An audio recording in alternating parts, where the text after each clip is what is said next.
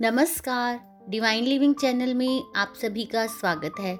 Helen कैलर उन महान महिलाओं में से थी जिन्होंने अपने कार्यों और सिद्धांत के बल पर दुनिया में एक अनूठी मिसाल कायम करी। आज हम उन्हीं के जीवन से सीखेंगे जीवन जीने की कला। हेलन कैलर का जीवन हर व्यक्ति के लिए प्रेरणा का स्रोत है। उनके जीवन पर एक हिंदी मूवी, ब्लैक, भी बनी है।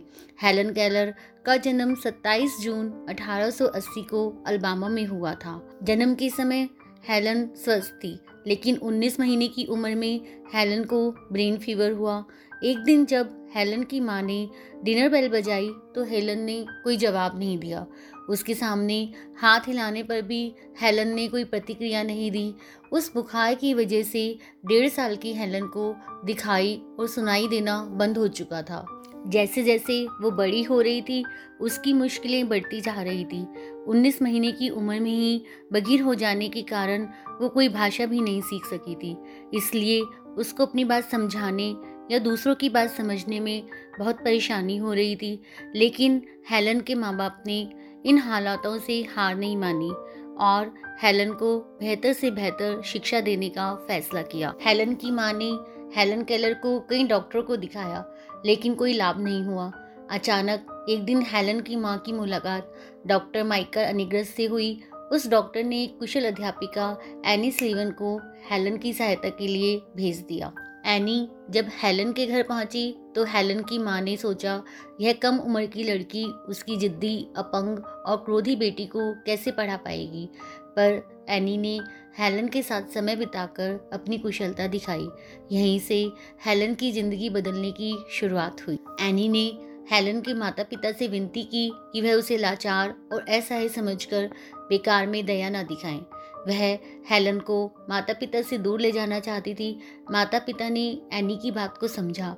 एनी हेलन को परिवार से दूर बगीचे के बीच बने घर में लेकर रहने लगी। उसने जल्द ही बच्ची का विश्वास और स्नेह जीत लिया। और उसे बताया कि मनुष्य जो चाहता है, उसके लिए सही ढंग से परिश्रम करना पड़ता है। कुछ दिनों में क्रोधी और जिद्दी और हर बात में झुंझलाने वाली हेलन हसमुख, नम्र और सरल बन गई। उसमें सीखने तथा काम करने की ललक पैदा होती चली गई। इसी बगीचे में उन्होंने पानी को छूकर वाटर कहा था। हेलन का गूंगापन तो मिट गया था। यह सब एनी की परिश्रम और हेलन की मन की इच्छा के कारण ऐसा संभव हो सका था। बारह वर्ष की उम्र में वो बोलने लग गई थीं। उन्होंने अनेक भाषाएँ सीखी, जैसे ग्रीक, फ्रेंच, अंग्रेज़ी, जर्मन और लैटिन। हेलन ने कई बुक्स भी लिखी। The story of my life, out of the dark my religion. Helen ने ब्रेन लिपि में कई पुस्तकें लिखी। हेलन का कहना था कि ईश्वर एक दरवाज़ा बंद कर देता है तो दूसरा खोल देता है।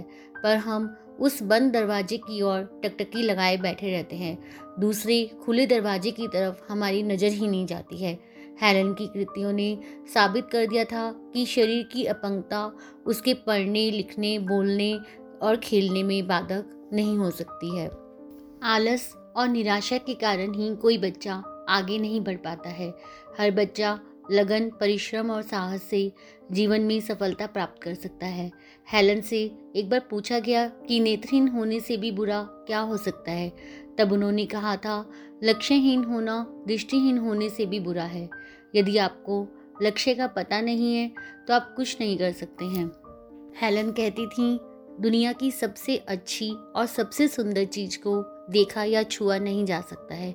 उन्हें दिल से महसूस किया जाता है। हेलन के जीवन से हमें बहुत कुछ सीखने को मिलता है। आज के लिए इतना ही। धन्यवाद।